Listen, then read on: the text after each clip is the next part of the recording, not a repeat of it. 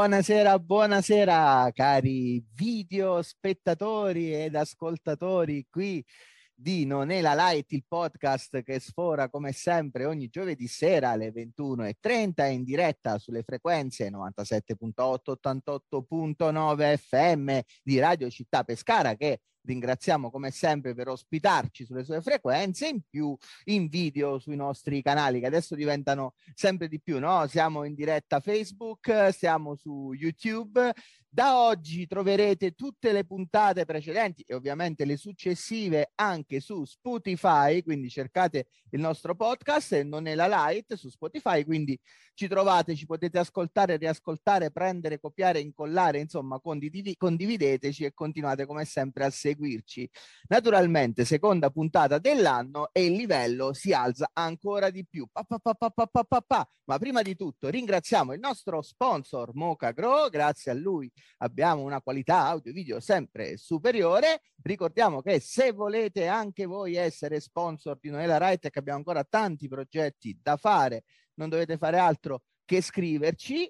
Eh, che altro? Mocagro lo trovate appunto sui vari social, cercatelo, guardate che bello, fa queste maniche abbiamo condiviso anche la pagina di Mocha Grow sulla nostra pagina Facebook di Non è la Light. Condivide- condivideremo anche la pagina di Spotify, così chi vuole. Ci abbiamo tutto, condividiamo tutto e che la condivisione è alla base del vero grower antiproibizionista che si rispetti. Comunque, presentiamo subito il primo ospite, se no, come sempre, sforiamo il tempo finisce.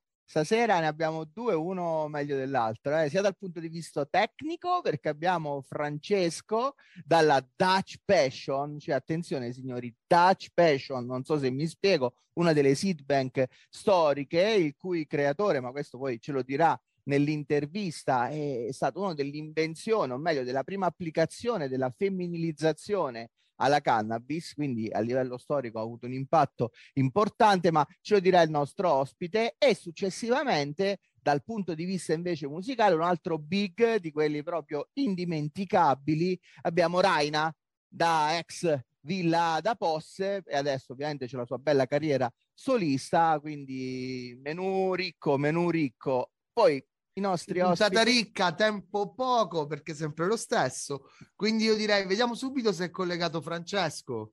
Sì, sì, allora dovrebbe esserci perché lo vedo online. Fra, ci sei?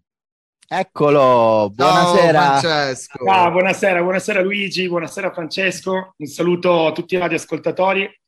Grazie, e... grazie per, di essere qui. Grazie per l'invito, grazie a voi come abbiamo detto prima, è un onore, eh? attenzione, non è da tutti avere dei rappresentanti di seed bank così famose, storiche, che comunque hanno contribuito tantissimo, diciamolo, anche per la lotta no? al proibizionismo. Sì. Lo, lo, l'ho sempre detto e continuerò a sostenere sempre questa cosa, che anche eh, le seed bank, così come tutte le varie aziende, vanno sostenute che se non era per loro in questi anni, che cosa mettevamo nei nostri bei vasetti, giustamente? Sì, mi trovi pienamente d'accordo. Guarda, grazie, grazie a voi davvero per l'invito.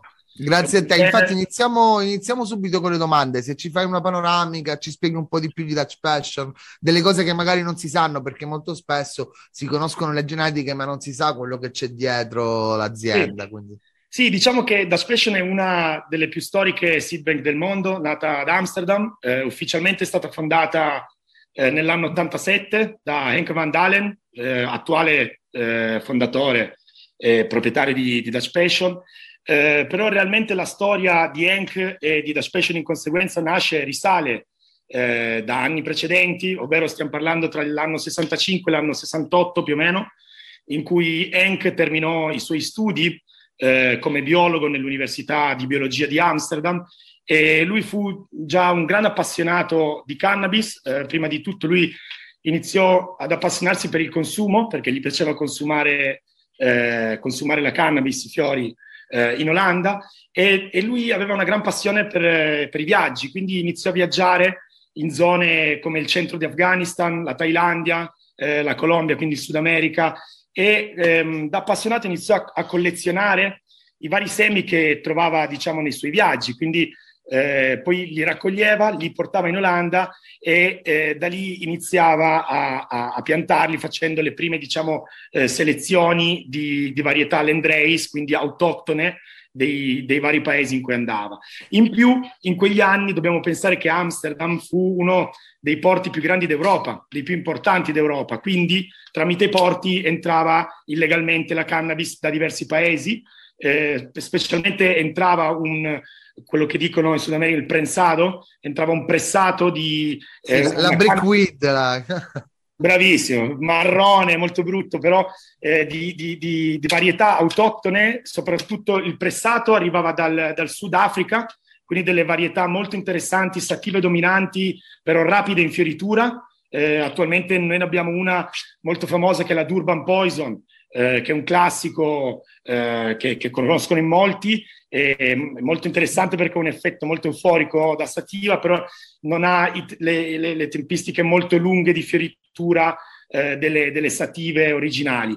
Ehm, e poi eh, arrivava soprattutto anche eh, erba, diciamo, cannabis dalla Thailandia, eh, sotto forma di stick, sembravano dei, dei salamini di ganja. Sì, infatti anche fino agli anni 90 all'interno dei coffee shop comunque olandesi si potevano ancora trovare le Thai, si sì, potevano sì, ancora certo. trovare certo. Eh, questo, che poi vengono... sono sparite con il... sì, perché ovviamente adesso col, col, breeding moderno e con gli ibridi che abbiamo moderni la qualità... Tra l'altro hai citato la Durban Poison che è magari una delle basi più usate delle genetiche moderne che abbiamo, se do- dobbiamo ringraziare proprio la Durban Poison da, dall'Africa, dall'Africa tanta roba, eh. penso anche stato, alla, alla Lesotho, la Malawi Gold, eh, tutta roba. Stato, sì, un bel lavoro di breeding, in più molti, molti appassionati la usano anche come base, come maschio soprattutto per poter creare i propri ibridi, perché comunque è una varietà sativa molto veloce che non streccia molto, quindi è anche facile da, da contenere diciamo in interiore, in indoor, e, e ha questo, questo gusto eh, tra anice e terrosa molto interessante, quindi è molto buono diciamo, per poter, poter lavorare dei progetti di breeding eh, come, come, base genetica IBL. E quindi arrivavano appunto, come dicevamo, arrivavano questi sticky tie che si chiamavano così, erano dei salamini che nascondevano dentro le, le bombole di, di, ossigeno dei sub, eh, le bombole vuote e quindi poi si tirava fuori e queste, queste infiorescenze, stiamo parlando dei primi anni 70, eh, contenevano al loro interno dei semi.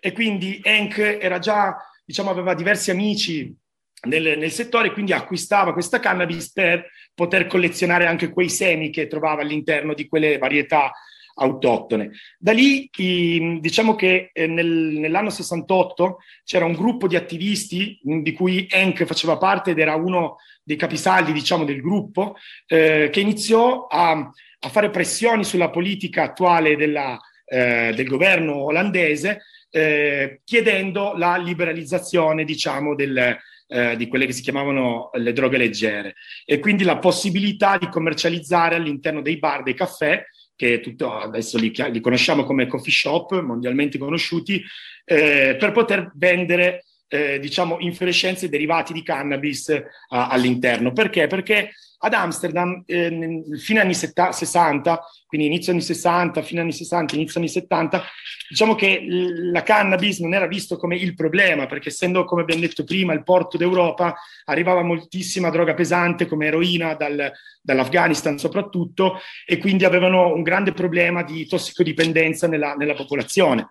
E, e, e, quindi iniziarono ehm, dei, personaggi, vari personaggi all'interno di questi, di questi caffè, eh, si mettevano in un, in un, lato, si mettevano in un tavolino un po' in disparte e vendevano, eh, ovviamente in accordo col proprietario del bar, vendevano eh, soprattutto inizialmente hashish e poi dopo anche infiorescenze. Quindi una, un, un, gruppo abbastanza forte di attivisti iniziò a, a fare pressioni sulla politica sul governo di, di, dell'epoca e, e, soprattutto ad un politico che si chiama Adrien Van Act, che fu un conservatore eh, ed è simbolico come, eh, simbolica come storia perché fu lui a firmare eh, la liberalizzazione diciamo, della vendita e della commercializzazione delle, eh, della cannabis, anche se era un, conversa- un conservatore, e si misero d'accordo tra conservatori e progressisti.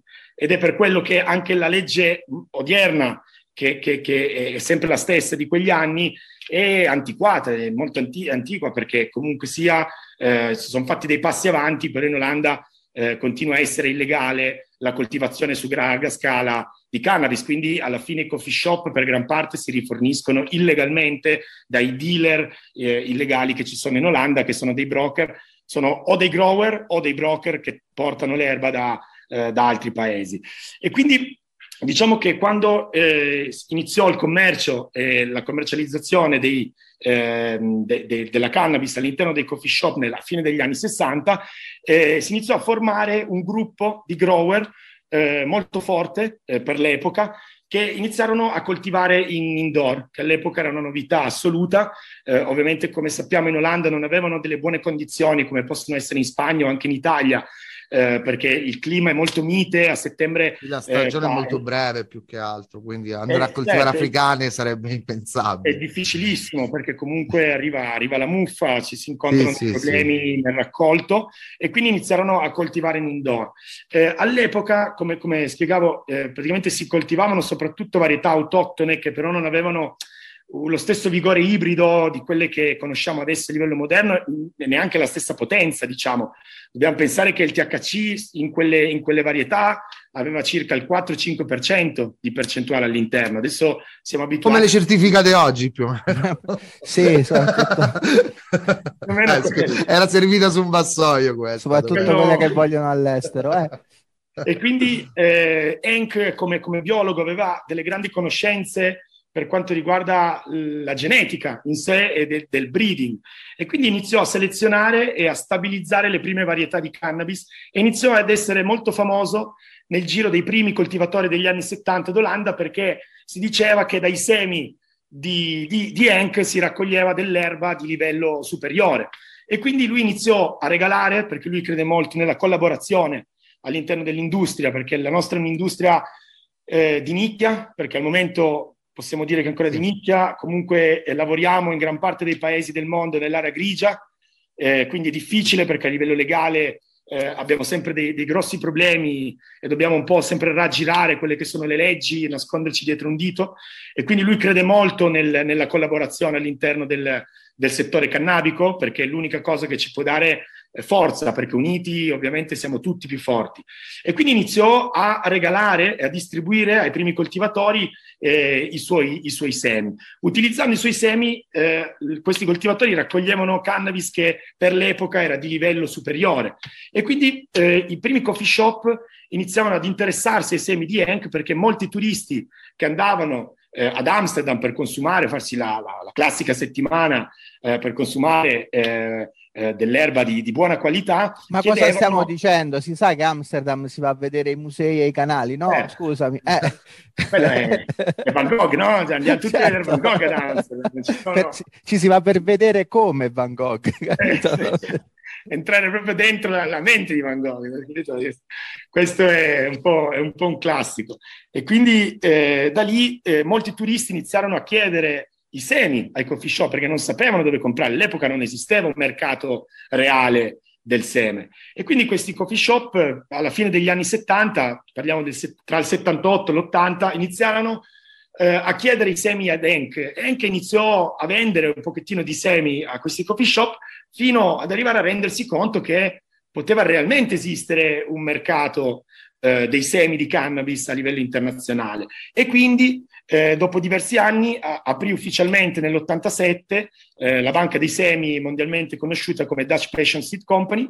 Eh, da lì eh, apportò eh, molte innovazioni nel settore perché lui sempre crebbe much, eh, moltissimo nelle, nelle innovazioni ehm, di qualunque tipo. Quindi nel 91 aprì il, il primo sito web per la vendita, per la compravendita di semi di cannabis, in cui era solo una pagina finestra con un former sheet, un order sheet, che andava scaricato, si compilava a mano eh, la, mettendo la, la, quantità di semi, la varietà, si metteva in una, in una busta da lettere la, l'ordine, si mettevano i soldi all'interno della busta e si spediva ad Amsterdam. Sì, me, la, me, lo ricordo quel metodo, ce n'erano poi un po' anche Questo durante è... gli anni 90 sì, che avevano sì. questi cataloghi qua con gli order sheet. Ed è stato ovviamente una grande rivoluzione perché da lì aprì la porta a livello internazionale alla, alla vendita dei semi.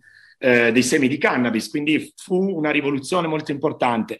Inoltre nel 94 aprì nel centro di Amsterdam il primo negozio specializzato per la vendita dei semi, si chiamava Seed of Passion, eh, all'interno vendeva semi e alcune oggettistica da fumatore, quindi del, della parafernalia, come si chiama oggi, e anche lì fu molto importante perché all'epoca si vendevano i semi all'interno dei coffee shop, quindi vendendolo all'interno dei coffee shop eh, molti dei proprietari erano dei puri commercianti, nel senso che loro non, non coltivavano l'erba che vendevano e quindi eh, non sapevano neanche dare delle specifiche eh, su come coltivare quella tipologia di seme. E, e, invece questo negozio portò una modifica grande, una grande rivoluzione perché eh, ovviamente all'interno del negozio trovavi delle persone qualificate nello spiegarti come coltivare secondo le tue condizioni di coltivazione le varie genetiche eh, esistenti eh, sul mercato. E stiamo parlando eh, di, di, varietà. Eh, oh, di varietà, si sente? Mi sentite, mi sentite bene? Sì, sì, sì. sì, sì, sì ok, no, perché non sentivo più. Perfetto.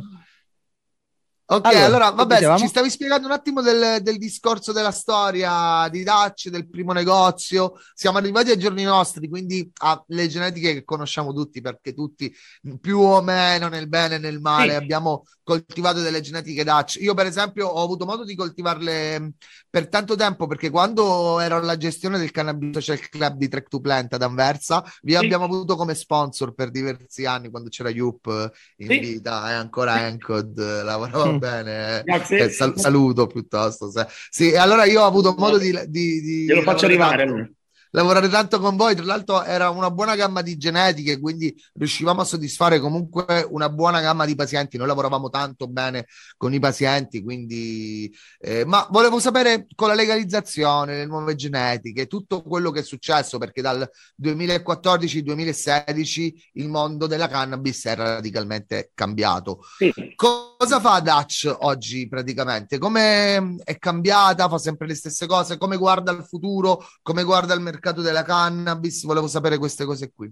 Sì, diciamo che allora, nei progetti di Dutch Fashion negli ultimi, negli ultimi anni, e parliamo degli ultimi 8-9 anni, eh, diciamo che il team breeding che abbiamo si sta concentrando molto nella selezione di genetiche eh, con alto contenuto di cannabinoidi che possiamo chiamare secondari, quindi quelli sconosciuti come come possiamo sapere, nella cannabis abbiamo circa 60-65 cannabinoidi conosciuti e più di 100 che al momento sono ancora sconosciuti.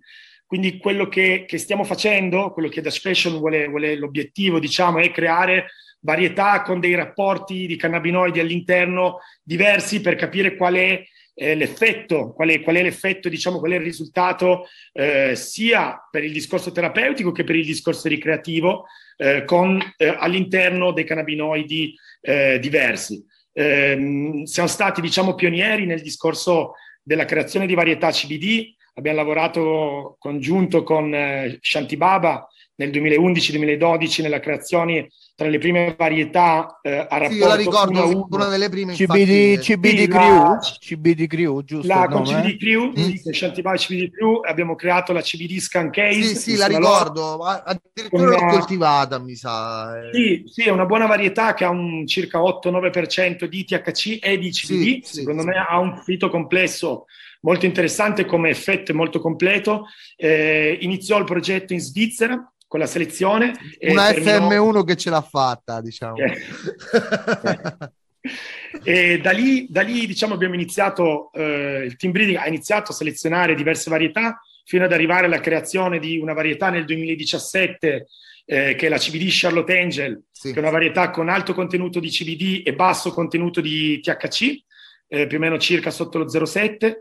E mm, abbiamo creato eh, da circa un anno e mezzo una varietà che è stato il progetto più largo a livello di breeding eh, della storia di Dutch Passion, che è la THC Victory, è una varietà con un alto contenuto eh, di THCV e un rapporto 1 a 1 tra THCV e THC.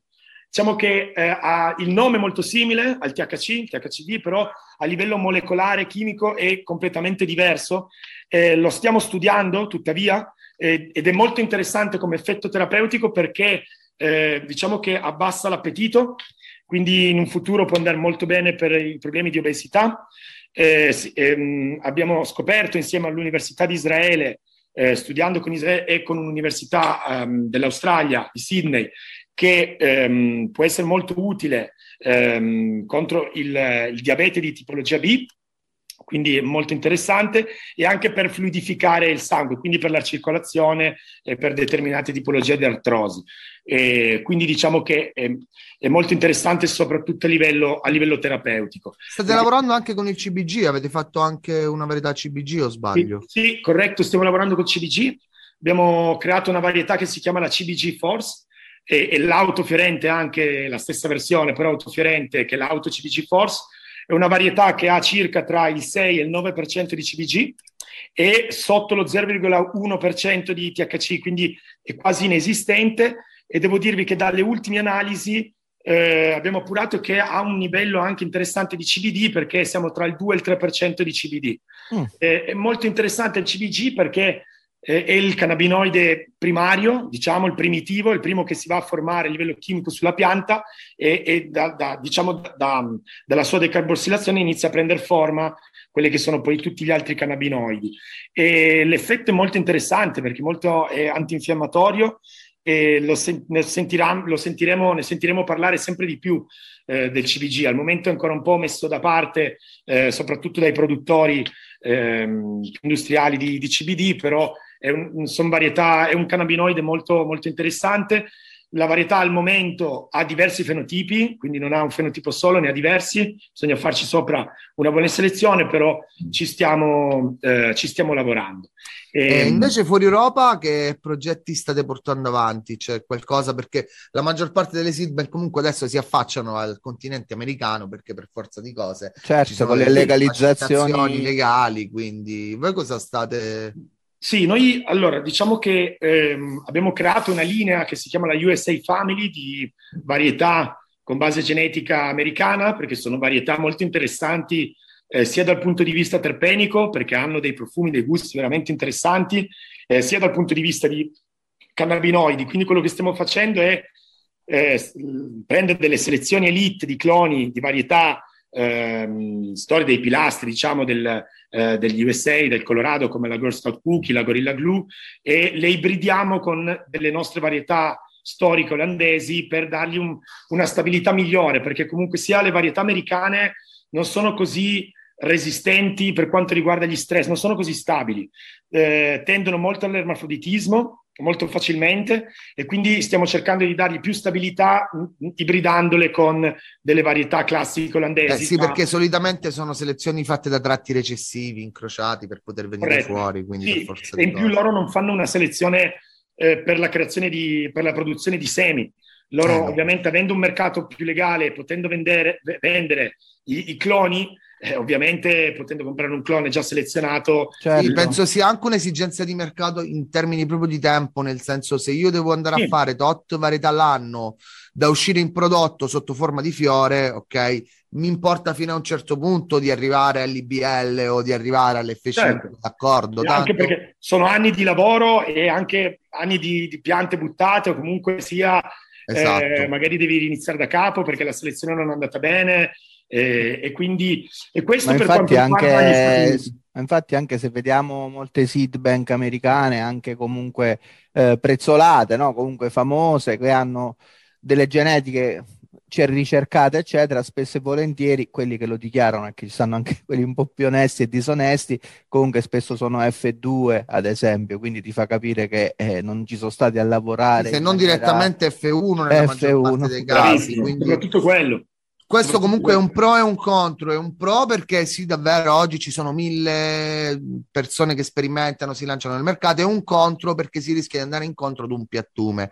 Ne parlavamo ieri con Luigi anche in chat e con gli altri, dicevamo, ah bella questa pianta, chissà se la incrocio con quella cosa esce. Esce sempre una cookie perché tra, tratti recessivi, sì, con gli stessi tratti esce sempre. Quindi quello è un po' eh, quello è un po' il rischio. Quindi esattamente dove state lavorando voi? In Sud America? Noi da lì, appunto, questo per quanto riguarda il Nord America, in cui okay. però il mercato dei semi è abbastanza piatto per quanto ci riguarda, perché c'è una legge federale che non permette eh, l'esportazione e l'importazione di semi dall'Europa eh. ed è, tra l'altro sono molto restrittivi, nel senso che le pene sono molto alte, quindi noi per il momento non stiamo eh, non, non, siamo attivi nel territorio statunitense fisicamente, abbiamo, eh, abbiamo dei distributori internazionali dall'Europa che spediscono eh, ai, agli autocoltivatori, però non siamo noi direttamente. Mentre diciamo che ci siamo affacciati già circa 6-7 anni fa al, a quello che è il mercato sudamericano. Inizialmente siamo partiti dal Cile, eh, in cui si è creato un mercato molto forte eh, di grow shop, di vendita di semi. Eh, loro possono, diciamo che possono coltivare in casa fino a quattro piante a testa, quindi è diciamo, sdoganata l'autocoltivazione per uso personale. E, è un mercato che è cresciuto molto velocemente e, e sta dando diciamo, buoni frutti per quanto riguarda anche le produzioni interne di qualità, la qualità è aumentata tantissimo. Abbiamo anche come paese, eh, lavoriamo parecchio in Colombia perché eh, la Colombia permette l'autocoltivazione fino a 19 piante a testa, sono tantissime, e, e per autoconsumo sempre, non si può commercializzare ciò che si produce. Eh, al momento realmente non si può consumare in strada, però in luoghi privati eh, si può consumare, si può coltivare. E, e poi si sta aprendo eh, diciamo il, moltissimo il mercato argentino, è sempre stato diciamo una, una nazione molto proibizionistica eh, in cui la cannabis era completamente illegale e non solo la cannabis, anche i semi avevano diciamo delle pene eh, molto molto gravi se venivi preso con, con, dei semi di cannabis.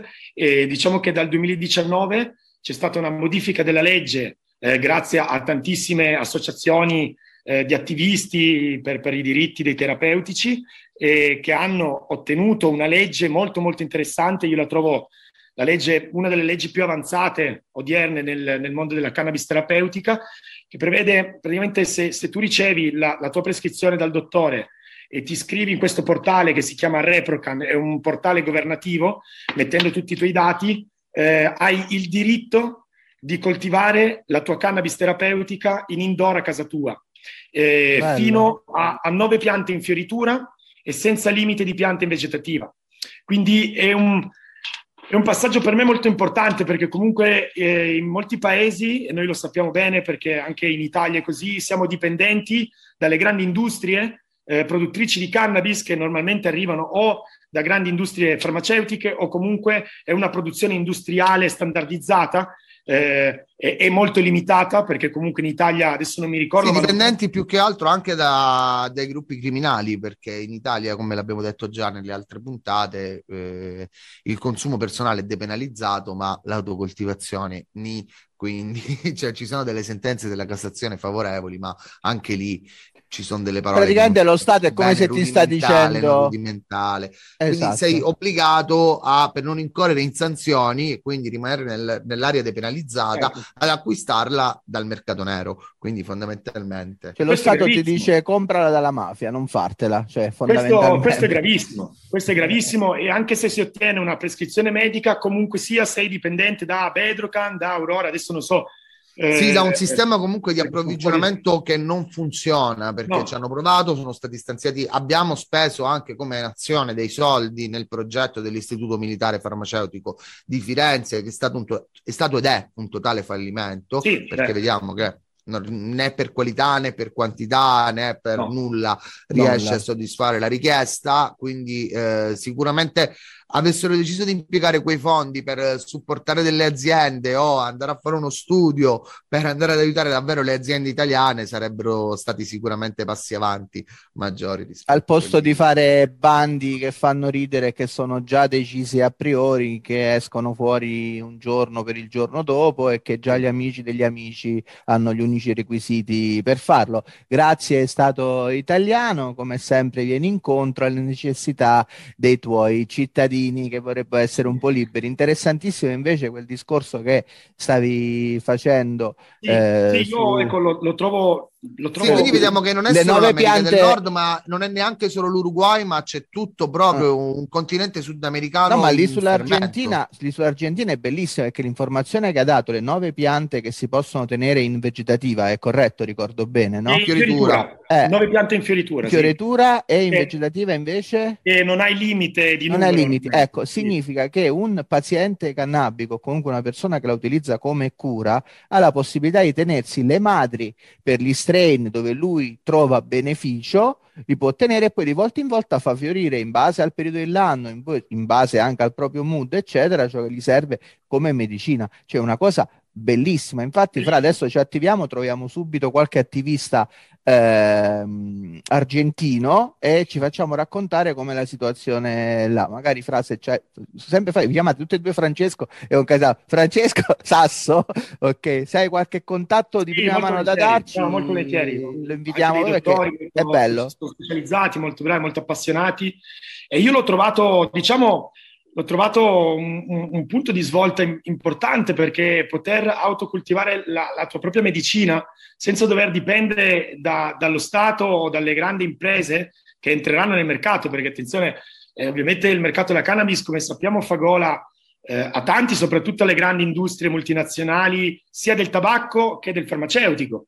Eh, quindi non sappiamo bene a chi andrà in mano questa, questa produzione. Beh, probabilmente che... entrambi, visto che già si sono trasferiti. Bravissimo, il privato cittadino terapeutico possa coltivare l- la, la, la, la, propria medicina in casa o, o, o tramite un contatto che la, coltiva per lui è, è, qualcosa di molto importante, tant'è che io vedo anche nel, nel coltivare, nel veder crescere una pianta, eh, qualcosa di terapeutico, di, in un periodo della tua vita in cui eh, diciamo sei malato o non, hai, hai, una malattia abbastanza grave, poter prendere, diciamo, avere cura di una pianta giorno per giorno, annaffiarla, vederla crescere, raccoglierla. Sì, sì. come avere un pet. Sì, come c'è avere... quel filone, tra l'altro, che credo sia nato in America, poi si è arrivato anche in Europa, non, voglio, non vorrei sbagliare, che si chiama proprio plant therapy, che plant consiste therapy. nel coltivare la, la propria pianta in generale, ma anche la propria. Bravissimo. E l'ho trovato, l'ho trovato veramente una legge progressista, non so come Tra l'altro da noi adesso mi è venuto in mente, cioè, è stato fatto un esperimento con un'associazione di ragazzi eh, autistici sì, in Veneto, sì, lo sì. hanno fatto con le piante di CBD. Eh, mi ricordo perché gli okay. mandammo le piante quell'anno lì. È stata una bella, una, una bella esperienza, difficile da organizzare, ma e la cannabis no, si presta tanto a questo perché? Perché è una di quelle piante a crescita rapida, sviluppo rapido che ha bisogno di cure Bellissimo. comunque costanti. Quindi è un po' come Bellissimo. il Tamagotchi, se vogliamo, no? Se non gli metti i suoi fertilizzantini, la sua acqua, eccetera, se non te ne prendi certo, cura, muore subito. È una pianta comunque abbastanza semplice da coltivare e ovviamente ci vogliono delle nozioni base, delle condizioni base che sono prima di tutto la, tempera- la temperatura e l'umidità, dopodiché il terriccio che si utilizza, che è molto importante, l'equipaggiamento che si utilizza, però comunque sia, eh, non è una pianta molto difficile da, da coltivare, quindi è, è molto interessante eh, vedere anche come si svilupperà eh, in Argentina questo, questo processo. Eh, c'è da dire che ad oggi 500.000 argentini hanno il diritto di coltivare la propria medicina. Eh, parlando con il direttore dell'INASE, che diciamo, è colui che ha messo la firma su questa legge. Ehm, loro si aspettano da qua a 5 anni 5 milioni di reprocan, il che vuol dire che potremmo dire da qua a 5 anni che la cannabis in Argentina è legale, perché se 5 milioni di persone hanno il diritto di coltivare 9 piante in sparisce il mercato nero praticamente. Ed è quello, perché l'obiettivo è quello di far sparire il mercato certo. nero. Eh, sia, io sono poi una persona che crede molto soprattutto il diritto per il terapeutico, perché ovviamente sono le prime persone che hanno bisogno di attingere a dei prodotti di qualità per la, per la, per, per la salute, eh, però anche il recreativo, perché per me la linea tra terapeutico e ricreativo è molto sottile.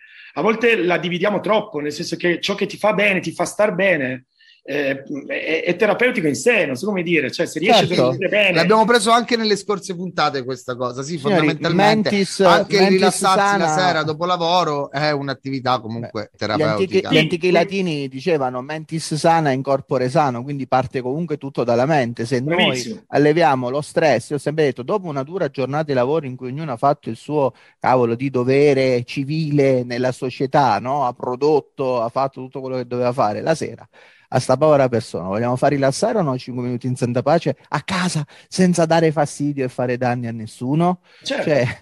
Anche perché sono, eh, tante persone magari cadrebbero invece nel, magari nell'alcol o in altre, in altre diciamo, sostanze che, eh, come psicofarmaci anche, cioè nel senso le, le, le, porte che apre la cannabis sono tantissime. Eh, a me a volte dispiace un po' questa grande divisione netta. Ovviamente c'è chi eh, deve averne più diritto, deve avere diritto gratuitamente perché è una terapia molto importante per la sua salute e questo è fondamentale.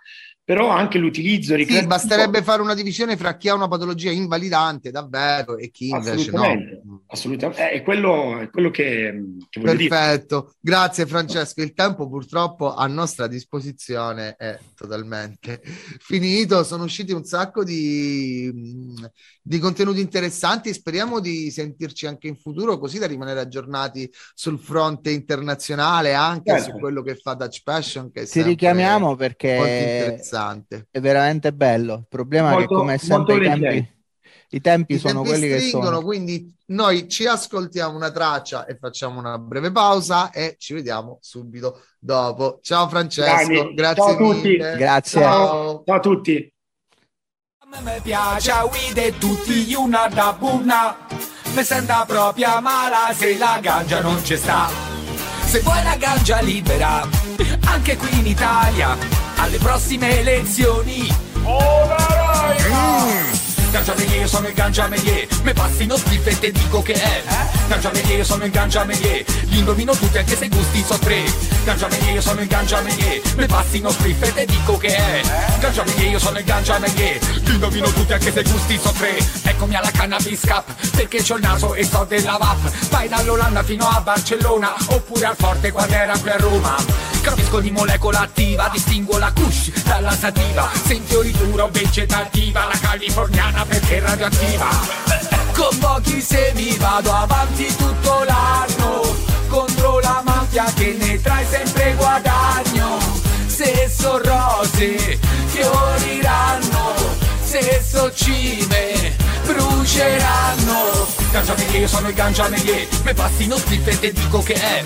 Ganciamelier, io sono il ganciamelier Li indovino tutti anche se gusti so tre. Ganciamelier, io sono il ganciamelier Me passino split e te dico che è. Ganciamelier, io sono il ganciamelier Li indovino tutti anche se gusti so tre. Burn uno stop, questo è uno spot. Per tutti quelli che fumano bot La gente mi cerca per buffi che ho Da quando fumo, BHO Dalla calada hanno preso uno stock. Pazza de buccia, e bornolot. L'erba nel bong, il cremo nell'hot. Se fai al contrario saresti uno shock. Con pochi semi vado avanti tutto l'anno. Contro la mafia che ne trae sempre guadagno. Se so rose fioriranno. Se so cime bruceranno. Ganciamelier, io sono il ganciamelier Me passino split e te dico che è. Ganciamelier, io sono il ganciamelier Li indovino tutti anche se gusti so tre. Ganciamelier, io sono il ganciamelier Me passino split e te dico che è. Ganciamelier, io sono il ganciamelier Li indovino tutti anche se gusti so tre. A me me piace a guide tutti una da buona Me senta proprio mala se la ganja non c'è sta Se vuoi la ganja libera Anche qui in Italia Alle prossime elezioni e bentornati, bentornati, bentornati. L'abbiamo già annunciato ad inizio puntata, quindi senza troppi fronzoli. Abbiamo appena sentito, sentito la canzone anche. Quindi. esatto, quindi proprio in preparazione. Il nostro Raina c'è? Ci sarà? Raina, ci sei? Bella ragazzi, benissimo. Ciao. È un piacere stare con voi oggi, dai. Piacere, piacere anche nostro, siamo tuoi fan come abbiamo già detto e quindi siamo veramente contenti. Tra l'altro, Fra, sono felicissimo che stiamo aumentando sempre di più la qualità anche musicale, ospitoni da tutti i punti di vista, sia tecnici sia appunto sì, artistici. Sì. Oggi abbiamo Raina, sono veramente contento. Facciamoli al volo le domande perché il tempo stringe, come sempre, questi maledetti Io, tempi. Chiedo scusa de... che dovevamo farla prima di Natale, poi una cosa e l'altra, casini, lavori quindi grazie di aver insistito, scusate se sono stato latitante per una settimana. no, ma, ma, è un piacere con le feste, si sa sempre ci sono, quindi l'importante è farla così.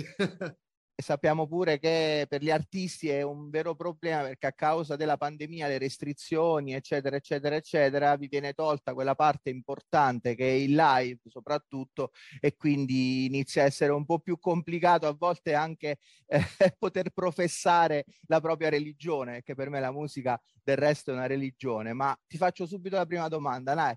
Come, come ti sei avvicinato alla musica? Come hai scoperto di avere questa, questo, questa dote, questo talento? Ma guarda, io la musica l'ho conosciuta grazie al piatto di mio padre, i vinili che aveva mio padre, quindi a 5 anni sono riuscito ad attaccare quel piatto della Dual a quell'amplificatore della Siemens. Con un pin jack, ho messo un disco e magia, esce qualcosa di bello. Da lì diciamo che ho ascoltato tutto quello che arrivava eh, diciamo dal, dai circuiti quelli che erano allora, non c'era neanche MTV, non c'era, insomma c'era la radio eh, giusto le radio e i vinili, i negozi di dischi. E magari ecco, uno seguiva il, le colonne sonore dei film che sentiva, dei cartoni animati quando eri piccolo, no? Ti compravi il dischetto di Goldrake. Fino poi ad arrivare a quando avevo 15 anni, quando mh, ho scoperto per la prima volta eh, conf- il, il, disco di Bob Marley, Legend. Sì.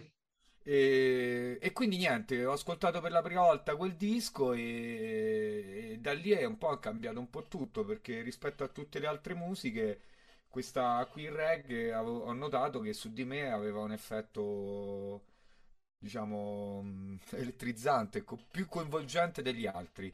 Quindi diciamo che ho provato una buona sensazione a sentire questi ritmi levare e da lì eh, di, mi sono, sono rimasto legato a questo tipo di musica. Ok, sembrerà, ti faccio una domanda che sembrerà banale, ma in realtà non lo è, perché comunque si sa che la cannabis culture è molto, molto legata anche alla cultura reggae, eh, sono, anzi è una cultura che praticamente ha amplificato la cannabis culture in una maniera assurda. Hai citato Bob Marley, prima è stato uno appunto dei primi, dei primi a farlo, ma mettendo da parte un attimino quel, quel nesso che c'è proprio tra reggae e, e cannabis. Ehm, quali sono stati, diciamo, i meccanismi che in Italia ti hanno fatto venire voglia, ok, far sentire l'esigenza più che altro ehm, eh, di vivere questo rapporto antiproibizionista, nel senso di diventare proprio un cantante antiproibizionista a tutti gli effetti? Allora, fino ad ora ti ho raccontato il mio avvicinarmi alla musica come passivamente, no? Ok, come um, ascoltatore. E mm, sono stato fortunato di, di, frequentare una scuola, un liceo dove c'erano tanti altri amici che avevano le stesse mie eh, in, in, idee sulla musica e soprattutto apprezzavano gli stessi generi. E, fatti conto a scuola stavo con Brusco, col Piotta, con Ginco, eh, con Flavia, con Aldano, insomma tutti quelli della villata venivano dal, dalla stessa scuola. E in più c'erano anche altri artisti che stavano negli stessi anni con noi, ho detto come Tommaso il Piotta, che è un carissimo amico. E quindi eh, ci incontravamo, diciamo, tutta la comitiva di scuola a Villada, che era un parco che ancora esiste per fortuna, uno dei polmoni verdi della capitale. E, e da lì, eh, diciamo, chi, c'era chi portava la chitarra, chi portava una percussione, chi portava uno strumento e abbiamo cominciato a suonare e a cantare le canzoni lì sul prato, alla fricchettona style, no? Da lì ehm, già ascoltavamo reggae, quindi facevamo delle cover di Jacob Miller, eh, di Peter Tosh, insomma dei foundation della, della musica reggae, sempre lì con la chitarra. A un certo punto abbiamo deciso, visto che comunque ci eravamo avvicinati pure ai centri sociali e alcuni offrivano l'opportunità di avere delle sale prove, abbiamo deciso di andare in sala prova, ognuno con quello che sapeva fare e cercare di suonare, dandoci un appuntamento settimanale. E diciamo che da lì è nata la, la villada, perché abbiamo cominciato con delle cover e poi vengo a rispondere alla tua domanda. Diciamo che eh, il proibizionismo e l'antiproibizionismo eh, sono eh, delle tematiche che comunque eh, non le vedo chiuse mh, a, a, tra di loro come eh, sistemi separati, ma eh, sono comunque delle proibizioni che lo Stato ci dà, come la mancanza di libertà. Poi adesso ne vediamo ancora di più perché eh, vedi, ci chiudono a casa, non è il problema di una canna o no, il problema è di vivere o non vivere. Quindi praticamente noi siamo stati portavoce di tutte quelle tematiche eh, sommerse di un certo tipo di persone un po' eh, eh, disagiate dalle leggi o anche da ehm, determinati modi di pensare e, e quelle, i nostri testi non erano che la condanna a queste ingiustizie. Quindi eh, tu puoi ricevere dai miei testi il lato antiproibizionismo, ma ci sta anche altre, molto altro che è legato alla libertà. Ok? Quindi l'antiproibizionismo è rilegarmi come un artista antiproibizionismo sta, non mi va bene perché io comunque sono un artista per la libertà e tra le varie libertà c'è anche quella di essere antiproibizionisti e soprattutto quella di decidere con quale mezzo curarti, con quale mezzo divertirti, cosa vuoi fare senza rompere i coglioni agli altri.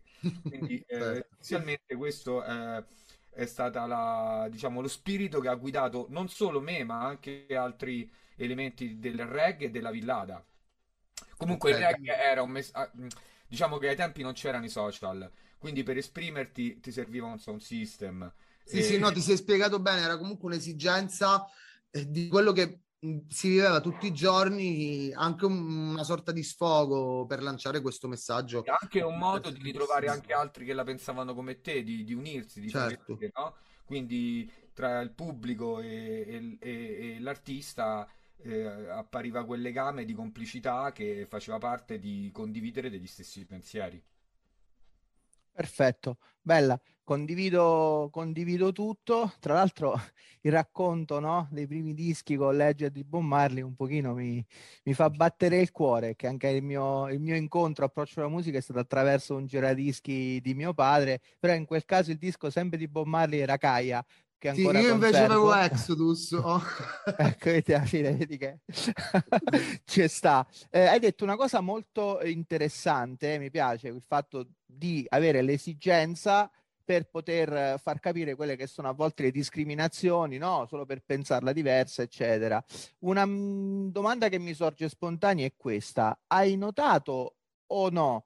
Se attualmente è cambiato l'approccio anche a livello musicale, nel senso io parlo come impegno sociale, io sono vissuto, così come pure Francesco, eccetera, negli anni in cui appunto, come ci vuole, Villa Ada, così come anche tutti gli altri, facevano una forte eh, pressione proprio per eh, raccontare l'ingiustizia, diciamo così, della vita e dare voce anche a chi in quel momento era discriminato, era emarginato, no? veniva visto come magari il tossico perché piaceva l'erba, così come anche altre ingiustizie sociali. Sì, diciamo era il contrario della musica leggera, perché era della musica che portava contenuti, quando oggi diciamo un po' è tutta la musica ecco. leggera, quella che vediamo nel mainstream, Quindi, diciamo l'underground uh, si è andato un po' perdendo. La domanda è: esiste ancora una uh, subculture per capirci, una controcultura oppure si è assopita? E se si è assopita, perché a tuo avviso? Cioè, hai notato anche tu che mancano un po' di antiproibizionisti seri nel campo della musica? C'è meno denuncia sociale o è solo una mia impressione? Ma guarda, secondo me il- l'argomento è un- più complesso di quello che è, difficile darti una risposta perché stai mettendo in mezzo due argomenti che uno è l'industria della musica, uno è il sociale e, le- e la, e la- e la giustizia. Quindi, eh, diciamo, fa co- eh, buttare tutto in un unico contenitore non va bene. Io posso dirti che eh, la musica pop c'è sempre stata e la musica underground c'è sempre stata e continuerà a starci. Bisogna capire all'interno del momento, ok, in cui analizziamo questi fenomeni, quanta, che fetta di mercato ha la musica underground rispetto a quella popolare. Allora, eh, col fatto dell'arrivo di internet e di YouTube, per cui tutti possono pubblicare una cosa, sì, tutti hanno l'opportunità di essere sentiti, ma le orecchie di ogni persona sono due e il tempo in una giornata sono 24 ore. Quindi più ci sta offerta e più sarai escluso da vari contenuti. Certo. Quindi quella cosa del mainstream, anche sui social, e si perde, la, cioè il mainstream va a coprire l'underground nei social come nella realtà, ok? E a Piazza San Giovanni, dove per fortuna non ho mai suonato in vita mia, anche se mi hanno chiamato, eh, a noi ci hanno chiesto, quando fu, ci chiamarono, di firmare un foglio di censurarci determinati argomenti. Quindi, anche che quello risulta essere un un parco indipendente di controcultura, in realtà è un parco dello Stato. Sì, sì, no, certo, stiamo parlando del palco del primo maggio. Quindi tu te dici giustamente c'è da fare un attimino una differenza tra quello che è l'industria musicale e quello che è la musica underground, che normalmente nei social, dai social viene. Cioè, immagina una cosa: tu vai a mangiare in un ristorante, no? Tutti siedi a un ristorante e ti danno un menù. Tu puoi scegliere quello che c'è nel menù, non puoi scegliere una cosa che c'è nel certo. accanto. Un po' la musica è quella, ci stanno le radio, ci stanno i palinsesti, ci stanno eh, le programmazioni e la gente che, non vuo- che passivamente subisce la musica, perché per me è subirla, canta la canzoncina sotto la doccia che si è sentito eh, in ufficio, in radio, in macchina. Sì, così come le ricerche di YouTube, i suggerimenti di YouTube accanto ai video solitamente sono non sono prima erano correlati, ti faceva vedere gli artisti, adesso sono più che altro cercano di riportarti eh, al, al, mainstream. Ma... Quindi comunque ultimamente vedo un'ottosità eh, mentale assurda, vedo un'omologazione pazzesca, ecco questo Covid si è visto perché praticamente viviamo in un mondo di pecore.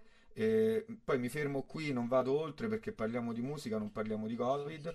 Quindi credo che eh, negli ultimi due anni ci allontaneremo ancora di più dall'underground, ci allontaneremo ancora da tutto perché ormai c'è un'unica conformazione e se questo avviene nella società eh, si rivedrà anche in tutti gli aspetti legati a questa società.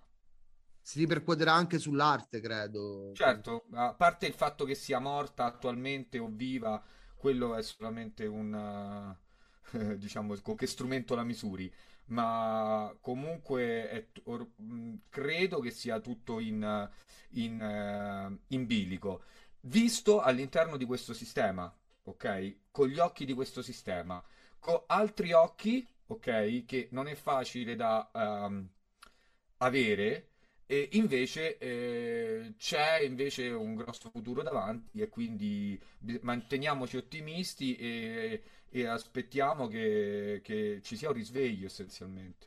Certo, Tanto la fiamma, la fiamma, brucia, come si dice, quindi alla fine prima o poi tornerà a brillare di questa luce bellissima. Nel frattempo, però, ah, appunto, dai, questo... attendiamo, attendiamo. Io sono ottimista, però l'unica cosa eh, che bisogna capire è che tutti questi cambiamenti che avvengono devono avvenire da ognuno di noi. Non devi aspettare che il vicino lo faccia, eh, perché è una, comunque una, un salto di coscienza di tante persone. Se no, sinceramente, ragazzi, a me di tornare al 2019 non è che stavo così bene, eh. Sì, no, sì. tutto a posto, ma era un mondo di merda, cioè, quindi sì, sì. Eh, se devo vedere un cambiamento lo vedo in bene per domani. Bene, certo. A livello di socialità, no? perché appunto abbiamo visto che c'è questa conformazione e tutto il resto di cui ci hai appena parlato e condivido, eh, anche l'approccio secondo te alla pianta, no? è cambiato nel tempo, cioè hai notato come tu mi avevi detto questa cosa bella che vi riunivate, no? Raga, pure noi ci mettevamo là in piazza con le chitarre, i bonghetti, no? Era un classico per dire. E c'era il fatto di far girare, no? Quindi c'era proprio questa ritualità, questa sorta di sacralità del gesto, del consumo eh, collettivo che era sia ludico sia magari anche per espandere le coscienze se magari eri in un ambiente più eh, personale, più intimo per capirci. Ma hai notato dei cambiamenti a livello proprio di società di come viene gestita ad oggi eh, il con- come viene gestito ad oggi il consumo della cannabis per dire? Cioè si è perso un po' secondo te oppure no? È cambiato tantissimo nel, negli anni eh, tu dici socialmente? Sì. Eh, chiaramente eh, il, il, sociale eh, è creato dalla gente che lo vive questo sociale. Quindi eh, le generazioni passano e insieme alle generazioni che passano passano anche delle abitudini, ok? Quindi quello, quando tu mi dici vent'anni fa era vista in maniera differente la cannabis, era vista in maniera differente eh, proprio la società, i rapporti tra le persone, quindi automaticamente cambiando i rapporti tra le persone cambia anche la funzione della cannabis tra le persone. Questo a livello sociale. Poi mettiamoci pure, come abbiamo detto prima, del palinsesto, dei messaggi che arrivano, dei messaggi di libertà, di non libertà. Come vedi, adesso i ragazzi hanno un ascolto verso altre tematiche, no? Che diciamo, eh, se le nostre magari venivano viste eh, male vent'anni fa perché parlavamo di cannabis, adesso parlano di sciroppo, di codeina, di bamba e di cocaina a bambini che hanno 12 anni Soltanto che prima noi eravamo schifati perché parlavamo di cannabis. Invece chi adesso parla di queste cose ha grossi contratti con delle grosse major, ok? Non voglio giudicare il tipo di musica, però il messaggio lo posso giudicare. Insomma, certo, è un certo. messaggio che arriva, ok? Come no? Come no, certo. Ragazzi, ai ragazzi. Quindi poi non mi sorprendo se eh, un po' una generazione viene bruciata da, uh, da qualche messaggio no, non... Uh, non so io a dire se è giusto o no, però insomma dire di pippare eh, a un bambino di 14 anni secondo me non è un buon messaggio perché è una cosa che fa male. È terribile, c'hai ragione sicuramente. La differenza, come dico sempre... Business, ok, quindi eh, c'è il genitore che compra il CD, perché il diciottenne il CD se lo scarica. Il bambino vuole averci originale, quindi se al bambino gli piace eh, Sfera e basta, romperai i coglioni al padre perché gli compri quel CD in modo che a scuola può portare quel CD e, e fa vedere che ce l'ha, ok? Quindi automaticamente eh, la, la, major, la, l'etichetta, sa che il target, l'unico target per vendere i CD è il bambino e il bambino si deve nutrire di quei messaggi. Quindi vengono finanziati questi messaggi qua. Quindi eh, la società cambia perché, eh, perché eh, va dove vanno i soldi. Okay. È così, è così. Tra l'altro c'è il socialmente accettato che è il problema reale, no? Ci siamo sempre chiesti perché eh, ancora oggi nel 2022 ormai, visto che ci siamo, l'anno è arrivato, e ancora magari la persona che si fa un personal, no, eccetera, viene visto quasi equiparato, diciamo, al tossico d'eroina, invece il ricco, il famoso, eccetera, che va spippeggiando in giro, invece viene visto come un figo, cioè sa se è un fallito, invece c'è un figo. differentemente questa cosa, perché Vai. io penso che la, la, cannabis si sia molto sdoganata a livello sociale in Italia. Eh, non è più come 30 anni fa, che era veramente la morte nera dietro al bambino a scuola che si faceva la canna. Cioè, adesso si sa benissimo quello che è. Forse, forse eh, eh, la sensazione sociale è molto più tranquilla della sensazione di legge, che siamo ancora sì. alla Russo Iervolino di vent'anni fa. Sicuramente. Quindi, secondo me, a livello sociale è sdoganata la grangia. Cioè, mh, eh, magari eh, quando ero piccolo io, un genitore poteva pensare che il figlio doveva andare a San Patrignano se si trovava un pezzo di fumo.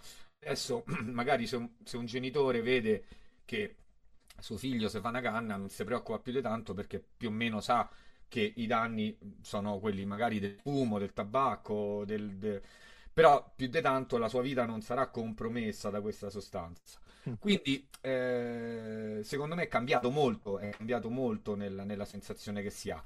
Chiaramente è cambiato anche ne, ne, nella sostanza, cioè prima cioè, arrivava la merda, adesso invece eh, diciamo la globalizzazione ha favorito l'arrivo di erbe dalla Spagna, dall'Olanda, dal, dalla cosa, gente ha studiato nuove strain, nuove cose, prima c'era solo la skunk, cioè nel senso che il mondo è cambiato, capito? Eppure il mondo della cannabis si è evoluto tantissimo nell'ultimo anno. Sì, soprattutto dal 2016 ha fatto un balzo. Quindi diciamo che il cambiamento è sociale, il cambiamento è proprio del- della sostanza, che cambia anche la sostanza, sono usciti nuovi prodotti, guarda il rosin, guarda il dry, guarda- cioè sono cose che quando ero piccolo io non esistevano, esisteva No. il fumo e l'olio, punto. Certo. Eh? Quindi E l'erba era coi semi, eh, quindi... Vabbè, c'era anche la sensimiglia, eh, però dovevi essere fortunato. Ehm, io chiaramente eh, anche all'interno di ogni persona c'è chi comincia, c'è chi smette, no? Cioè è normale pure, no? Io eh, ho capito che eh, alla fine tutte quelle canne che mi facevo era il tabacco che me le faceva fare. Eh, perché non fumavo sigarette, quindi la mia richiesta di tabacco, che è una droga vera, ok? Sì, la soddisfavi così. la soddisfacevo così. Da quando ho smesso di fumare, io adesso non fumo più, ho solo il vaporizzatore. e qua- nelle poche volte che ho bisogno, eh, per motivi medici, per motivi di rilassamento, e per- uso il vaporizzatore, non ho più tabacco e non so più dipendente da, eh, da- diciamo, dal... Pensavo di essere dipendente dalla ganja, ma in realtà non ero dipendente dalla ganja, ero dipendente dal tabacco che ci mischiamo in mezzo. Quindi posso farvi un annuncio legale, cercate di eliminare il tabacco, perché... Guarda, parli con, eh, parli con uno che non usa la combustione da 11 anni e in più sono stato uno dei primi che ha portato la sigaretta elettronica in Italia, quindi conosco sia quello sia proprio la dipendenza fisica dalla nicotina, so che sostanza bastarda che è, quindi cioè, hai detto una verità top. Eh, se il gangiamelier, allora io dico una cosa, prima poi puoi fare la domanda sul gangiamelier, sulla. Sicuro, Allora, eh. dico, il sommelier, quando tu gli dai un bicchiere da assaggiare, non ci metti in mezzo la Fanta. Perché se no non capisci un cazzo dei sapori eh, che... Oddio, scusa, ho detto parolacce su non è Puoi la dirlo, puoi dirlo No, puoi dirlo, puoi dirlo. Cazzo, puttana, palle, pipì, Allora, cucù, dai, pipì, eh, vai tranquillo.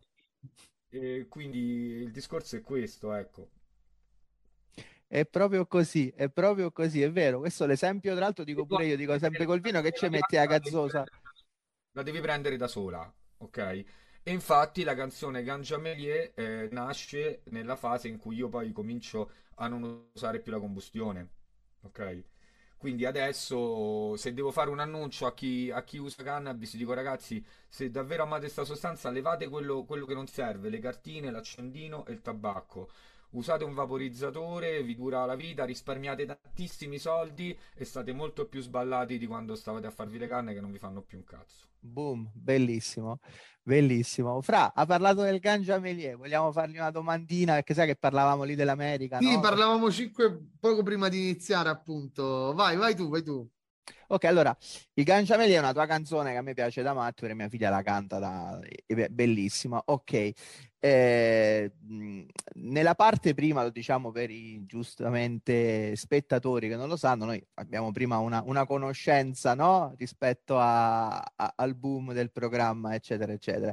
Ci hai spiegato che la canzone è nata, adesso ci hai appena dato pure questa informazione interessantissima, cioè sapere che dall'abbandono del tabacco è uscita fuori la canzone Cangiamelier, cioè per me è una, è una figata, una bellissima notizia, ok. Ed in più ehm, ci avevi detto questa cosa che comunque anche perché hai fatto no, da giudice in alcune eh, competizioni dove si va a valutare la qualità eccetera eccetera. Quindi Cangiamelier alla fine anche perché hai il naso giusto no? e il palato giusti per poter fare le tue valutazioni. Volevamo dire che tra l'altro in America attualmente è nato proprio eh, la professione cioè il gangeur per dire. Perché? Perché lì ovviamente hanno legalizzato non in tutti, tutti, tutti gli stati, magari non in maniera ottimale, perché eh, nelle puntate più avanti, tra l'altro, parleremo anche con alcuni breeder americani, eccetera, eccetera, ci racconteranno come Lo faremo dire da loro. eh, Esatto. quella legalizzazione forse poteva essere fatta un po' diversamente per non favorire esclusivamente multinazionali o comunque sia quelli parecchio grossi coi soldi. Noi ci battiamo sempre per il piccolo e per la libertà, cioè questo sia chiaro. Comunque è uscito fuori sto mestiere, si chiama ganger per dire. Secondo te anche in Italia un giorno potremo avere la possibilità di avere dei professionisti seri, veri, formati che eh, possano camparci insomma in maniera onesta con sta pianta oppure da noi rimarrà sempre un sogno o comunque sia un'utopia che morirà con sta generazione? Ma guarda, penso che il, mh, la funzione del Ganger e che Gangiamelier sia proprio la ciliegina, l'ultimo tassello di una filiera, ok? Perché se non produci, non bridi, non coltivi, no- non crei, fine a che serve sto cangiameli, eh? Ok. Quindi, eh, secondo me in Italia eh, abbiamo tantissime capocce e tantissime persone brave a fare questa cosa, ma bravissime. Infatti, io sono stato in California vari anni, ok, dietro questa cosa qui. E ho tanti amici, conosco tante persone, conosco tanti in Spagna, conosco tanti in Olanda e ci sono tantissimi italiani che so- sono partiti dall'Italia perché qui magari arrestati per tre piante dentro l'armadio e lì hanno svoltato perché la loro conoscenza eh, è superiore il loro amore che hanno dato, la loro passione rispetto a un altro che l'ha fatto perché è solo un'opportunità di lavoro, fa la differenza. Certo. Quindi vedi che eh, noi italiani siamo bravi in tante cose, abbiamo tante intuizioni, purtroppo viviamo in uno stato dove, dove non- le nostre opportunità non vengono valorizzate, ok? Quindi eh, l'Italia può eh, spaccare sia come clima che come eh, conoscenze davvero, ok? Però, però de- la- l- qui non serve una legge per l'erba, qui l'erba deve diventare come il rosmarino, cioè è questa la cosa, perché se no ci saranno sempre, come dici te, ci saranno sempre delle... L'Italia, i monopoli, le cose, le accise, cioè Le speculazioni, divisioni, dice- lo dicevamo anche nelle... la prendono in mano tre potenti, ok? Quindi eh, in quello che dicevi tu in America, sì, ok, eh, io eh, sono stato in America sia prima della legalizzazione, quando c'era che dovevi fare il certificato, sia dopo. E diciamo eh, che ho visto la differenza. Molti hanno chiuso, molti hanno continuato al nero, senza problemi, perché comunque, come dicevate voi, molti stati in America ancora è illegale. Quindi eh, conviene produrla al, al nero e venderla nello stato accanto dove ancora è legale, ok? Mentre all'interno, non so, di uno stato come la California hanno creato una filiera per cui dal seme fino al mm, dispensario deve essere tutto tracciabile, ok? Anche per esempio la trimmatura, no? Che è la pulizia. ehm, Prima veniva fatta a- ecco, dai messicani, dagli italiani, da, da gente che arrivava da tutto il mondo a fare il lavoro stagionale. Adesso, se non vai in un centro di trimmatura ufficiale, quella non prende il bollino e non può essere venduta. Ok. addirittura. Quindi, come dici te, perché il cambiamento può diventare anche eh, una- una- un'arma a doppio taglio, Sì, eh, diventa esatto, esatto. ok? Eh, Ed è un peccato perché la figura del trimmer, del traveler trimmer, cioè persone che magari andavano ad Humboldt, no? Facevano l'autostop e dicevano mi offro di fare il trimmer, quindi andavano là, trimmavano e piano piano imparavano il mestiere, no? Un po' come funziona veramente e poi piano piano decidevano poi di aprirsi la loro farm, eccetera, eccetera. In questo modo stiamo togliendo anche queste possibilità. Il tutto, tra l'altro, è descritto. Diamo per un piccolo consiglio di visione, no? In un documentario che si trova su Netflix, che per me è molto interessante, si chiama Murder Mountain, e, e spiega proprio un po' tutto ciò che è accaduto, come appunto questa legalizzazione, soprattutto in California, no? eccetera, eccetera, cosa ha portato di bene e tra l'altro di male. E in più, la cosa che è giustissima hai appena detto, caro il mio Raina, e, ovvero che si riforniscono ancora al mercato nero, e non è solo in America, stiamo vedendo che un po' in tutte le realtà dove c'è stato forte, ehm, un forte controllo da parte delle istituzioni e dello Stato sul fenomeno, quindi dove si è andata a limitare la libertà, si è visto che anche in quel caso il proibizionismo, perché alla fine non poter fare una cosa comunque è proibire, no? Sì, è successo anche in Canada in pratica. Esatto, anche in Canada, in Canada anche lì si, si continua ad acquistare dal mercato nero perché a volte, a parte la qualità che è meglio, perché quando sei legato all'utilizzo esclusivo di genetiche certificate, che succede? Che tu stai ancora con la roba di 30 anni fa, per amor di Dio, eh, ci sta, eh? Cioè, voglio dire, alcuni sapori, alcuna roba old school per me ancora ad oggi sono inarrivabili, però al contempo stesso il pubblico il mainstream adesso come con la musica, no? Così come chiedono la trap, nell'erba mo chiedono la gelato per dirtene una e di conseguenza non ci stai dietro. Quindi Mica il ragionamento è scemi, giusto. Certo, Eh, no, mica sono scemi. esatto. Volevo volevo aprire anche un altro, altro discorso perché parliamo di proibizionismo. eh. Sappiamo che in Italia comunque c'è una legge per eh, la cannabis medica, ok? Quindi chiunque mh, abbia bisogno, eh, poi capiamo dov'è questo sottile eh, confine tra ho voglia di farmi una canna o mi serve di farmi una canna, perché se tu stai stressato e c'è bisogno di farti una canna per rilassarti, è lo stesso principio per cui tu ti prendi la valeriana per rilassarti, che è un farmaco. Quindi la tua cosa che può sembrare ludica, in realtà nasconde dietro una necessità del tuo benessere. E se si tratta di tuo benessere, si sta parlando di medicina. Ok? Quindi Secondo me bisogna farsi un esame di coscienza e capire, ma la mia ludici- ludicità che vedo in questa mh, sostanza, non è che quando tu hai voglia di farti una spremuta, magari è perché c'hai, ma- c'hai un callo di vitamina C e il tuo cervello ti fa venire quella voglia. Quindi andiamo a analizzare un attimo tutte queste cose. E sappiamo che in Italia, se uno trova dei medici, può farsi fare una ricetta.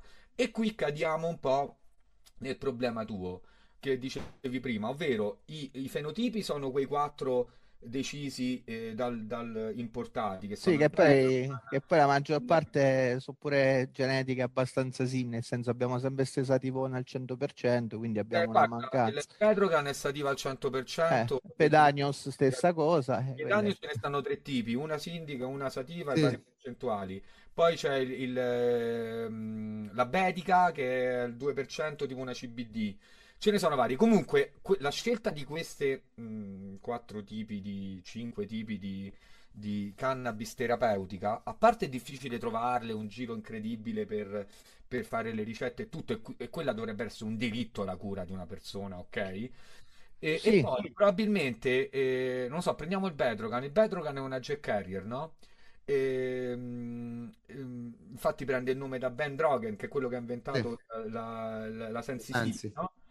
Ehm, praticamente eh, magari all'80% è efficace sulla SLA, sulle cose, ma ci sono delle, delle, mh, mm, delle malattie che magari, eh, essendo un, un, un, campo ancora in sperimentazione e in, in studio, magari l'ha gelato su determinate terapie funziona molto meglio che la Bedrogan. Certo, lì c'è un'interazione anche di diversi cannabinoidi e diversi terpeni che agiscono praticamente... per diversi tipi di esigenze, quelle eh, anche provato scientificamente. Certo, diciamo. Ma ridurre, ridurre la possibilità di spaziare a un paziente e capire qual è la percentuale giusta di cannabinoidi, la percentuale giusta di terpeni, quali terpeni, se più limone, più mircene, più quella cosa o più quell'altra, fanno bene alla sua... Sì. Uh, Vabbè, a quel punto no, scusa se ti interrompo, non sarebbe conveniente per le cause farmaceutiche, lì è con, per loro è conveniente standardizzare il farmaco. Sì, ma non fa proprio comodo la, la cannabis per l'industria. Esatto, esatto, sì. esatto sì. un altro. Sì, non è neanche un investimento per loro proficuo, d'accordo? Se Anche vediamo... perché loro hanno i soldi, quindi possono monopolizzarla.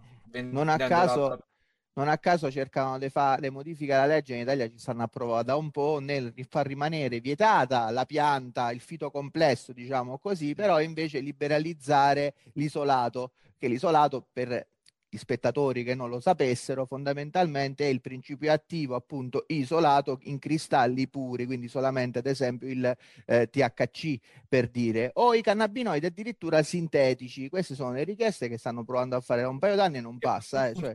perché eh, da solo THC non funziona, ha bisogno di un ambiente intorno a sé, di altri coadiuvanti che sono altri cannabinoidi, ce ne stanno tantissimi, ne abbiamo studiati solamente un 10% e tutti i terpeni che eh, pure lì tra le varie eh, eh, diciamo, interazioni che hanno tra di loro fanno la, dif- la differenza sugli effetti e quindi anche sulla terapia nel caso la stessi usando come eh, farmaco. Okay? Cosa che hanno capito invece magari in uh, Israele dove stanno facendo studi dove per ogni strain, per ogni fito complesso diverso cercano di associare il beneficio che può dare ad una o altra patologia che è quello che invece gli antiproibizionisti o comunque sia eh, i cannabis head, no? per capirci, da anni hanno sempre fatto su loro stessi, che se vai su forum anche di autoaiuto, di pazienti cannabici, eccetera, vedrai che ognuno ha la sua genetica, ad esempio c'è chi usa la tangi perché ha problemi di, eh, come si dice, eh, con dolori alla base cervicale, ecco, Ma cervicale a grappolo. proprio da paziente a paziente, non da malattia a malattia. Esatto. Ognuno, cioè, c'è, c'è, chi ha la stessa malattia, ma i eh, due farmaci lavorano differentemente perché comunque stanno in un sistema che è l'uomo e ognuno, ognuno è diverso dall'altro. Quindi bisognerebbe, ti ho detto, allargare la scelta soprattutto per i pazienti in modo che possano tra una prova e l'altra intanto aumentare la facilità di, re- di reperimento perché non è possibile che per tre mesi non ci sia, ok? eh, a disposizione nelle farmacie e poi dargli la possibilità di provare più ehm, tipologie, di, più fenotipi in modo magari di trovare quello che fa ad hoc per loro che magari lo, gli sballa di meno, ma gli fa comparire di, me, di meno il sintomo che il ha. Sintomo, certo. No, Quindi, beh. cioè, parliamoci chiaro, qua dietro ci stanno tanti interessi, sì, potremmo stare, potremmo parlare... stare qui a parlarne per tutta la serata, perché davvero è un argomento davvero complesso. Purtroppo il tempo che abbiamo è, è limitato, però mi fa piacere perlomeno, credo anche a Luigi, che sia uscito che abbia introdotto questo argomento, Raina, perché non ci aspettavamo di trattarlo e invece sono venute fuori delle cose davvero. Io davvero frequento il, um, a Roma c'è il Canapa Caffè. Sì. che è un, un, un, diciamo, un'associazione culturale che ha la, la, prima sala terapeutica che è stata creata in Italia. Chiaramente non si può fumare perché è un posto chiuso, però ci stanno i vaporizzatori, certo. eh, c'è il vulcano sul tavolino e tutti i pazienti possono andare lì e stare prima potevano, adesso...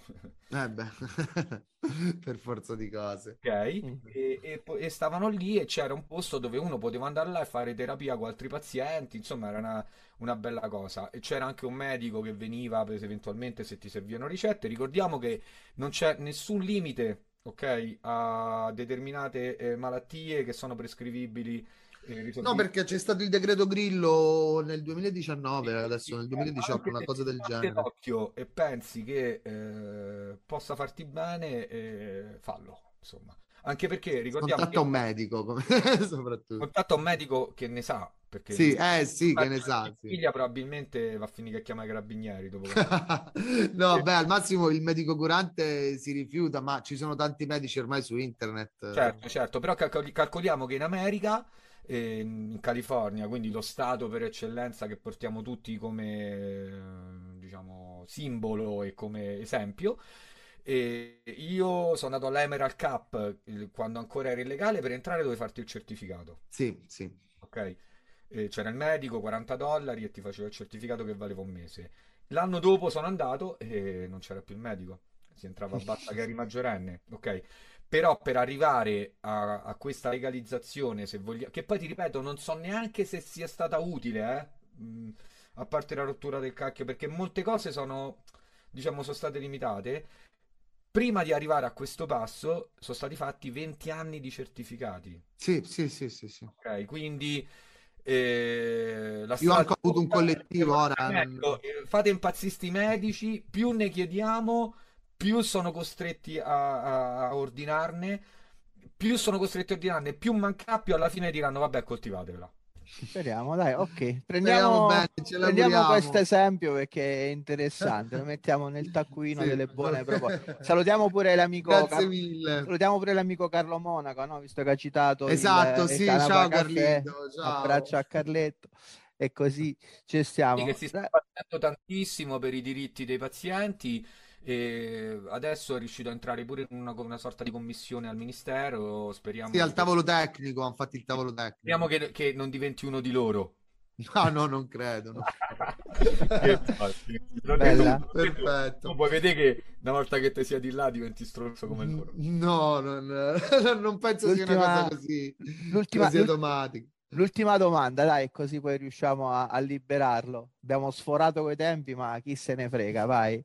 Allora, qual è stata la genetica che la prima volta che le assaggiate, cioè, cioè quella che ti è rimasta nel cuore, perché questo lo chiediamo a tutti, ognuno sì, anche quella sua... che preferisci adesso, va così mm. facciamo due in una. Allora, che ti devo dire? È impossibile, è come di qual è la ragazza che ti piace, il, il pezzo più bello. Non, non, Beh, avrai qualcosa, avrai qualcosa che preferisci? Ah, io più che darti un nome potrei dirti... Dipende, dip, dipende dal momento quello che voglio. Non... Ok. Cioè, è come quando dici qual è quella cosa che ti piace mangiare. Risotto mm. con i funghi, ok, ma tutti i giorni ti mangi il risotto con i funghi? No, cioè te lo fai una volta a settimana, ok? Quindi, che ti devo Hai dire? un lineage che preferisci? Allora mettiamola così. Guarda, eh, dipende. Se devo fare musica, preferisco un sativone. Ok. Ok, proprio puro, proprio di quelli che ti mettono il mostro dentro. Okay. E, quindi in amnesia mi, mi, mi, piace molto, mi dà creatività. Lo stesso Bedrogan anche, no?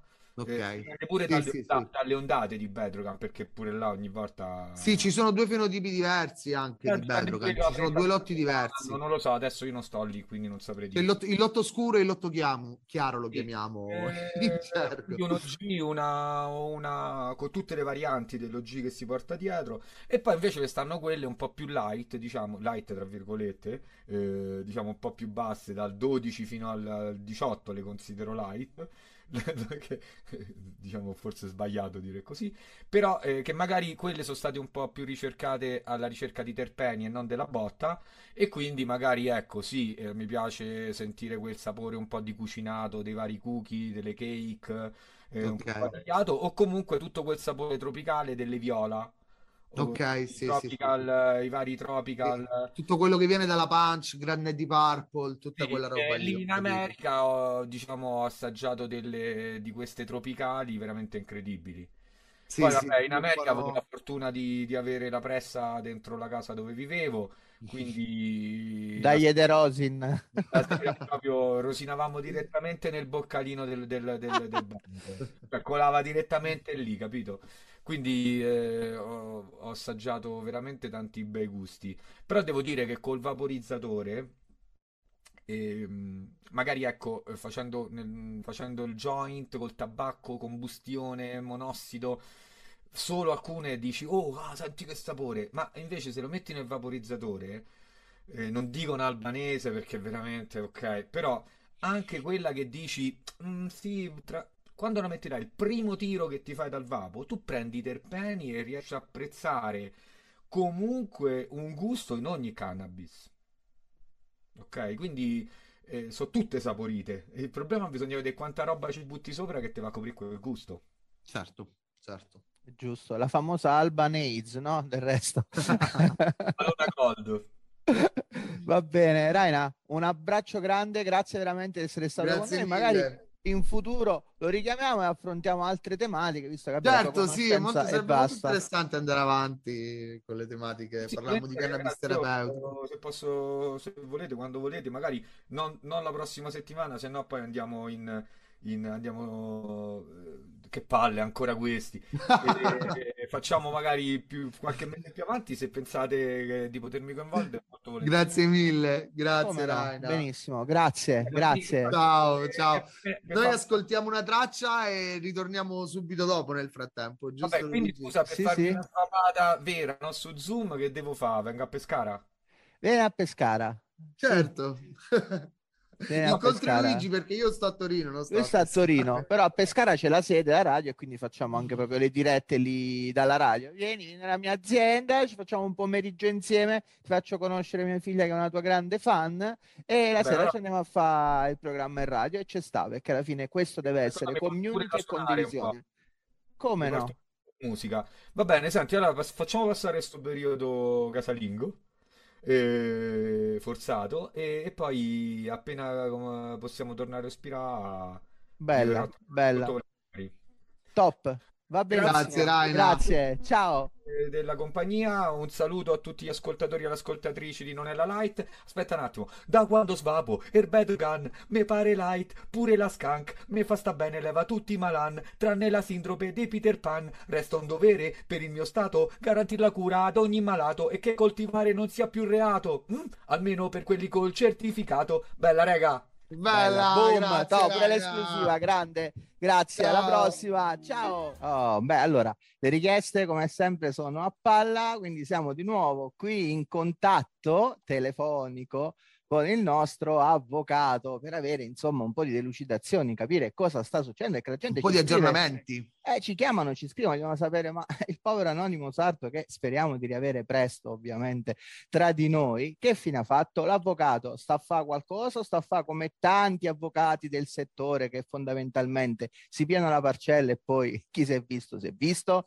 Vediamolo. Vediamo, dovrebbe essere già collegato. Salve avvocato, buonasera. Pronto? Pronto? Sa- salve, buonasera a tutti. Buonasera. Buonasera. Come va? Salve. Cosa ci racconta? Come procede con il suo assistito? Stiamo a lavorare sodo, stiamo veramente a lavorare sodo. Eh, ci stiamo impegnando veramente tanto per eh, riuscire a portare avanti il nostro intento e fare al meglio il nostro lavoro. Bene, bene, cosa state facendo in sostanza? Niente, la stiamo a tirare per le lunghe, come si fa in questi casi. Ma perché, Eh, scusi? Perché appena succedono queste cose, di solito uno potrebbe anche chiedere in istanza per fare un'analisi in 15 giorni, mandare a casa eh, l'assistito, però così non sale l'hype, eh, non me fai non gira, eh, poi succede un casino, quindi se va a sto momento che un attimo si tira per le lunghe, portiamo avanti 4-5 mesi, così un po' stiamo meglio. Eh, ma scusi, così quel poveraccio rimane, rimane lì dentro. non- Eh. No, non si preoccupi, guardi, con il mio assistito siamo già d'accordo e non ci stanno problemi, è fedele alla linea e ha deciso di seguire tutto filo per segno quello che devo fare io. Ma immagino io anche che- gli venga a costare di più la parcella questo Ah, non ci stanno problemi, guardi, da quel punto di vista ho già, sono già entrato, ho già il suo conto, è già in mano mia, quindi posso prendere e togliere quello che mi pare e mi piace, non ci stanno problemi. D'accordo, Scusa- quindi po- scusate, scusate, scusate un secondo. Che mi sta dici? Eh, eh, hanno armalato, ma a me non me frega il cazzo. Se si sono associati tutti quanti avvocati per fare difendere gratuitamente Armalato che a me non me ne frega un cazzo. Se lui fosse da far dipendere da me, mi manda la busta. Ok, io vedo il caso e poi si vede. Tanto al massimo che gli succede? Che la arrestano, tanto è malato di merda, eh, rimane malato di Come? merda. Eh, Scusatemi, scusatemi. No, facciamo finta di non aver sentito come al solito. alla mia, alla mia assistente. Ma quindi anche gli altri, gli altri avvocati fanno la stessa cosa che fa lei? Come, come funziona? Guardi- Scusi, che modo di fare è? No, eh, il discorso sta proprio, abbiamo istituito un cartello, proprio un cartello come quelli di Escobar, di Ok. avvocati, ok? Dove non- tutti eh, devono passare sotto la decisione del capo, eh, è molto articolata e infatti av- avevamo fatto il gruppo WhatsApp per eh, articolare Ok. meglio, per Quindi essere più sincronizzati, se mandiamo messaggini, se fanno tutte queste cose. eh, Eh, ma almeno questo gruppo di avvocati è, è favorevole alla, alla cannabis, quindi. Ma allora, il gruppo l'ha sempre detto e non l'ha mai negato. Cannabis sì. Ok, bene, Cannabis sì, Sì. sempre e comunque. bene, almeno questa una posizione chiara per Beh, dopo. Chiarissima, chiarissima, sempre. Cannabis sì. Oh, non legale. Cannabis sì e basta. Poi, legale è un altro discorso. Eh certo, se la fai legale, che cazzo io che lavoro a fare? Vado a fare i divorzi? Vado a fare i processi per i Novax? Eh, scusate, cannabis sì, ma non legale. Eh, la cannabis ci deve essere, ma non deve essere legale. ok, va bene, quindi è una posizione un pochettino ambigua. Noi siamo d'accordo con la cannabis, mica siamo contrari, anzi. Più cannabis si fa, più gente sgamano, più noi guadagniamo. Oh, siamo d'accordo. Giustamente, ok. Eh. Ma quindi non sta facendo proprio niente, non riuscite a rimandarlo a casa, non riusciamo a sentire. Scusi un attimo, scusa. Sì, sì. Cinzia, ma io ogni volta che faccio un'intervista tu mi caghi il cazzo, io mi piglio una Siri e ho risolto il problema. Siri. Eh, eh, i, ragazzi, I ragazzi vogliono i documenti perché vogliono cambiare avvocato. Io dici, mi mandano 3K, ok, una busta, no bonifica, solita roba, una busta, mi mandano i 3K e io i documenti li giro all'altro avvocato e Credo faccio un ricasto preparando. E vaffanculo, e che Sì. cazzo. Poi K Eh, tipo trapper, cioè. Ok, ci, siamo. Eh, scusate, ma veramente ci ho, ci ho No, va bene, noi che continuiamo a non, non ascoltare. non No, io, io non ho sentito nulla. eh. mi crea Sì, sì, problemi. facevo Stavamo a finta di dire, sì, sì. Eh, io no, come oh, ma che ma stiamo a scherzare? Guardate che l'assistito mio per me è come un fratello, è come uno di casa. Io ci Ok, penso quindi che, cosa ha fatto? sera. Ha presentato un'istanza, ha fatto qualcosa? No, no, allora io la prima cosa che ho fatto, siccome in questo momento in Sardegna stagione d'accoppiamento dei sardi, ok? Ok. I sardi hanno un momento d'accoppiamento che è particolare. Ho fatto la richiesta ai domiciliari per poter permettere l'accoppiamento del mio assistito, in modo da non interrompere il ciclo naturale dei sardi d'accoppiamento. Che Eh, in questo momento è al vaglio della comunità europea per essere protetta e quindi c'è sta una buona possibilità che gli diano i domiciliari per l'accoppiamento Per con l'accoppiamento. Oh, speriamo, speriamo. sì, allora, sì, sì, sì, ma se- se- siamo sicuri su questo, non possono, non possono far saltare Va l'accoppiamento bene. stagionale. Guardi, la ringraziamo. Purtroppo il tempo per questa puntata è finito. Ci risentiamo magari giovedì prossimo, così vediamo se è riuscito a tornare a casa, eh, ci fa avere sue notizie, magari parliamo certo, anche con la certo, moglie. Certo, non vi preoccupate, vi faccio parlare con tutti e vi faccio capire che non nessuno di loro è forzato nel di quello che deve dire. Avete capito? Va eh. bene. Grazie okay. mille. Allora ci saluti anche Cinzia a questo punto che ormai... Sì, no, tanto, tanto fra cinque minuti viene a cagare cazzo, quindi la saluto Cinzia. Salve avvocato. Grazie, salve. grazie buona avvocato, serata, a presto. Buona serata. Grazie a voi, buona serata. Io comunque mi dissocio. Eh. Speriamo eh. torni a casa presto e soprattutto speriamo non, eh, non, non esaurisca il patrimonio. Eh, io spero che questi avvocati insomma inizino a cambiare, che troppo spesso negli anni abbiamo visto persone che quasi gli faceva comodo prolungare le cause per guadagnare di più. Effettivamente è uscito fuori pure un discorso amara, amara verità, amara eh, verità. Quando dicono puntata... ma se legalizza poi finisce la pappa per noi. Eh, signori. Con, que- con questa amara verità la puntata giunge al termine.